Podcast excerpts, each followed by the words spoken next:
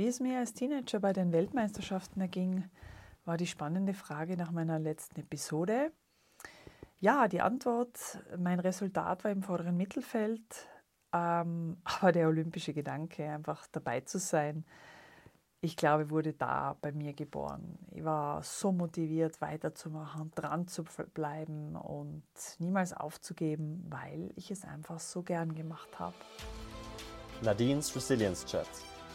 Die Profigolferin Nadine Rass ist Expertin für Resilienzcoaching. In ihrem 15-Minuten-Quick-Podcast interviewt die erfahrene Trainerin dazu besondere Menschen.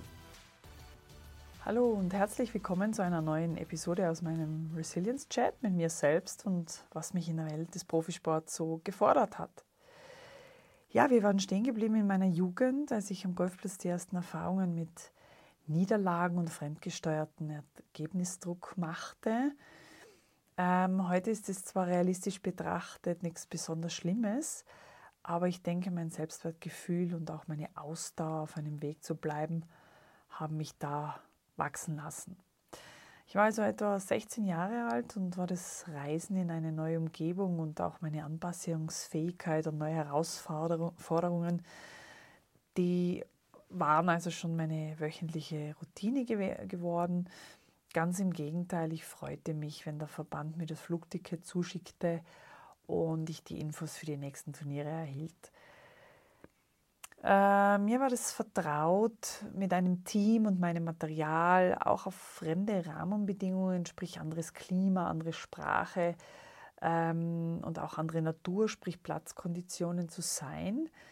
Das Unbekannte, das Neue bereitete mir überhaupt keinen Stress oder Unbehagen. Und obwohl ich als Trainerin heute weiß, dass das Hirn mit Veränderungen so seine Schwierigkeiten hat, kam ich mir damals vor wie Alice im Wunderland.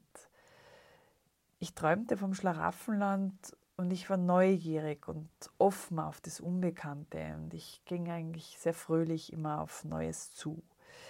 Für mich war in der Ferne immer alles super.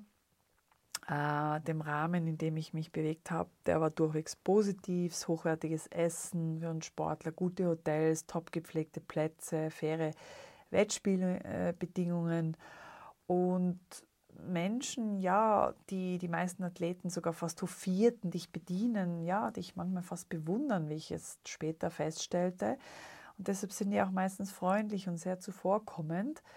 Manche verhielten sich sogar manchmal fast ehrfürchtig, was mich irritierte. Mein Naturell ist und bleibt immer sehr freundlich und egal in welcher Sprache in meinem Turnierland es gerade gesprochen wurde, ich wusste einfach mit einem Lächeln auch in einem Land, wo ich die Sprache nicht konnte, mich zu verständigen. Und ich bekam, was ich brauchte. Und so lernte ich wahrscheinlich das schon früh, mich klar und verständlich auszudrücken, was ich brauche. Und ich erkannte auch, was notwendig war. Und da fällt mir ein witziges Beispiel mit einem Regenschirm ein. Wir waren, ich glaube, in Luxemburg und es hat dort geregnet und ich habe meinen Schirm vergessen. Mein Trainer rückte mich natürlich, ja, und du hast den Schirm wieder, du Schussel, zu Hause vergessen, bla bla bla. Und sei jetzt nun mein Problem und er kann doch nicht für die ganze Mannschaft denken. Und ich gab mich mit dieser miesen Kugel, die jetzt auf mich zugerollt kam und den Launen von meinem Trainer nicht zufrieden, denn es regnete und das konnte ich nicht ändern und auch über meine Vergesslichkeit sowie über die ruppige Art von meinem Coach, mich zu ärgern, das brachte mir jetzt auch nichts. Und so machte ich mich auf die eigenständige Suche nach Lösungen. Und ja, ganz einfach, ich beschloss, morgen im Shop einen zu kaufen. Und nur zu blöd, dass es voll offensichtlich zu wenige gab und auch einige Spieler dasselbe Problem offensichtlich hatten wie ich. Denn als ich am nächsten Tag im Shop stand, lächelte mich die freundliche Dame an und erklärte mir, es sind leider alle weg. Und mit einem enttäuschten Gesichtsausdruck zog ich ab. Und da rief mir ein älterer Mann nach und sagte, Fräulein, Sie können meinen Schirm benutzen. Und wir gingen schnurstracks zu seinem Bag. Und ich erinnere mich, er kramte ein uraltes Modell in Regenbogenfarben hervor und es war völlig zerrupft. Und als er ihn aufspannte, kam dann noch ein Zigarettenbrandloch aus seinem Retro-Modell. Man hat, glaube ich, an meinem Gesicht gesehen, es ist also nicht so der Profischirm, aber, und jetzt kommt's, es war einfach so eine herzige Absicht von ihm und ja, ich nahm es einfach in dem Moment dankend an und wir lachten beide und bedankten uns gegenseitig. Er, ja, gerne und der Schirm und ich, ja, so super. Und er fragte mich dann, ob er am nächsten Tag mein Schirmhalter sein durfte, sprich mein Caddy.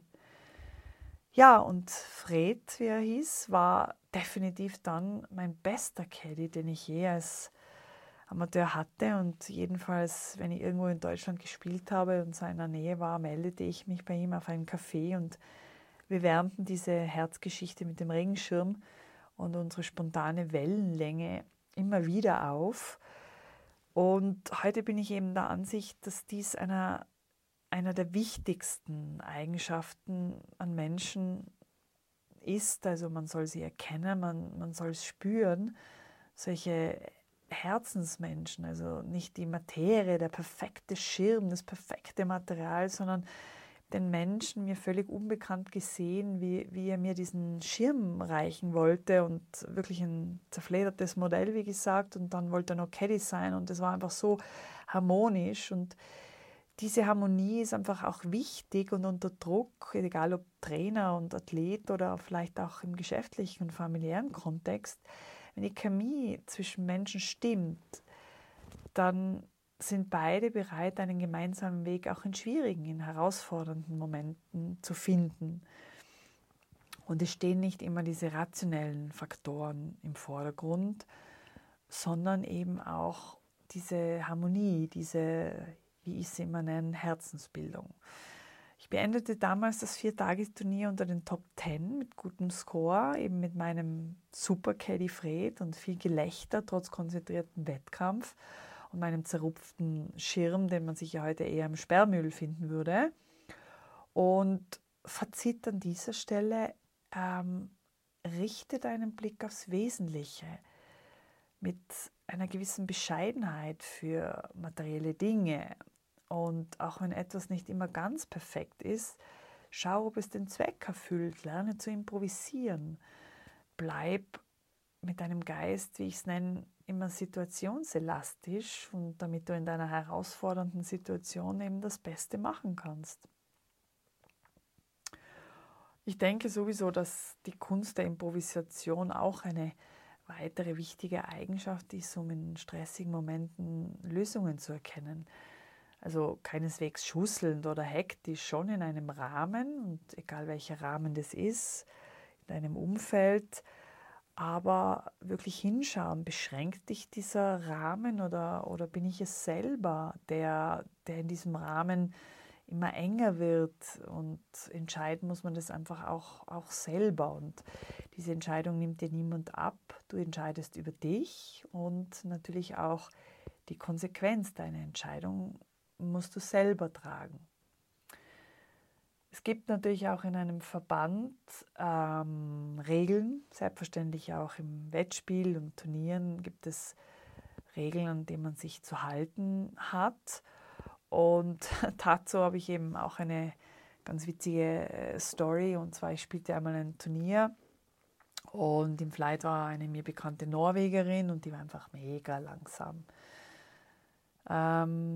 Ja, der Referee tauchte auf und das ist für mich in Erinnerung das Worst-Case-Szenario zum Thema, bleib auch fokussiert in einem Rahmen, fokussiert auf dein Tun. Also dieser Referee tauchte auf und er begleitete uns Spielerinnen 6 lange Löcher, um zu checken, wer denn jetzt nun die langsamste von uns dreien war und das gesamte Turnier dadurch verzögerte. Und natürlich keimt da sofort das Bedürfnis nach Verteidigung, nach Rechtfertigung und Richtigstellung bei mir auf. Also, schau her, ich bin es nicht, sie, es ist die langsame Norwegerin, siehst du das nicht, Referee, sie macht den Fehler, ich bin es nicht. Und wenn dann noch der Referee den Hinweis an die gesamte Gruppe richtet, Ladies, I put you on the clock, was so viel bedeutet wie, so meine Damen, jetzt setze ich euch nun alle 3 auf die Uhr. Ja, da flippt dann schon dein cooles Innenleben mal aus. Und Ich empfand es als furchtbar ungerecht und merkte, wie sich meine Aufmerksamkeit wie eine Lampe auf den Referee, dann auch auf die langsame Spielerin, die Lampe hat sich dorthin fokussiert und auch die Konsequenz, dass ich jetzt schneller spielen muss, weil sie so langsam ist und ich werde dem Referee beweisen, dass das ungerecht ist. Nein, stopp. Da habe ich plötzlich als Athlet gemerkt, nein, that's the wrong way. Das ist der falsche Weg. Mein Spielrhythmus, mein Tempo, meine klare Anweisung für meine optimale Bewegung, meine Konzentration wird dadurch abgelenkt. Und das führt unweigerlich zu Misserfolg im Ergebnis, Misserfolg im Tun. Und so sehe ich das heute auch bei vielen Dingen, wie damals mit dem Referee. Lass dich nicht ablenken, lass dich nicht von deinem konzentrierten Weg abbringen. Und es liegt an dir, ob du konzentriert bleibst, dich also mit aller Kraft auf das fokussierst, was du kannst, wo du gerade dabei bist und es schon 1000-mal geübt hast oder gebaut, gedacht, geplant, gesprochen hast. Und einfach bleib fokussiert, bleib konzentriert und lass dich eben nicht von dieser Störlampe ablenken. Und ihr kennt ja vielleicht auch mein Bild, was ich im Coaching gerne gebe, und zwar meinen kleinen blauen Teufel auf der linken Schulter, und der ist super stark, dir die grässlichsten Folgen und negativen Konsequenzen einzuflüstern, und er will dich abbringen von deiner Konzentration. Er erfindet schreckliche Szenarien, und ja, du unterbrichst es, indem du wirklich ausatmest, einen Schritt zur Seite gehst oder kurz innehältst und dann einen neuen, klaren Gedanken fasst, was du jetzt zu tun hast und nicht, was die Folge sein kann, sondern nur der Moment, das jetzt zählt. Und da gibst du wieder dein Bestes. Und im normalen Leben hast du ja nicht immer einen Coach oder einen Caddy an deiner Seite, der dich an diesen Moment erinnert. Und das ist auch nicht die Aufgabe, denn ein guter Coach macht das ja sowieso nie, sondern du, wie gesagt, entscheidest für dich und benutzt diese Werkzeuge der Konzentration und das, was funktionieren soll, dass du es eben jetzt anwenden sollst. Und dadurch lässt du deinen Geist nicht nach vorne sausen. Und er sagt ja auch an dieser Stelle, bleib in dieser positiven Umkehrvariante und bleib auch dieser Linie treu. Naja, und nach diesem Turnier wusste ich zumindest mal wirklich, wie wichtig es ist, diese Konzentration auf das zu halten, auch wenn es mühsam ist. Also aus golferischer Sicht sind 6 Löcher ewig, und man fokussiert sich ganz schnell auf solche Dinge, die einem stören, aber das habe ich dann absolut kapiert und auch weiterverfolgt, um das wirklich auch stabil zu machen, denn mentale Schwäche macht sich im Sport sofort im Ergebnis breit, und du merkst dann eben ganz schnell, wie du eben in das Elend reinkommst. Und die Kunst ist ja eben genau das Gegenteil, wie du schnell wieder rauskommst aus diesem Elend, wie man also trotz schlechter Momente oder schlechter Schläge wieder zurück ins Spiel kommt. Das nennt man Fast Recovery, und dieses Fast Recovery heißt in deinem Alltag, halte dein Elend kurz und verweile nicht lang im Dreck. Richte dich auf und erheb dich wie der Phönix aus der Asche, starte durch mit deinen fokussierten, mit deinen klaren Gedanken, und vertrau drauf, dass es gut kommt, weil du hast es geübt, du bist gut, du bist stark, und bleib fokussiert. Ja, in diesem Sinne wünsche ich euch wieder eine gute Zeit und bedanke mich für euer Zuhören. Das nächste Mal erzähle ich euch etwas über das Anderssein, auch was es bedeutet, auf seinen Körper zu achten und den Mut zu haben, sich selber treu zu bleiben. Alles Liebe!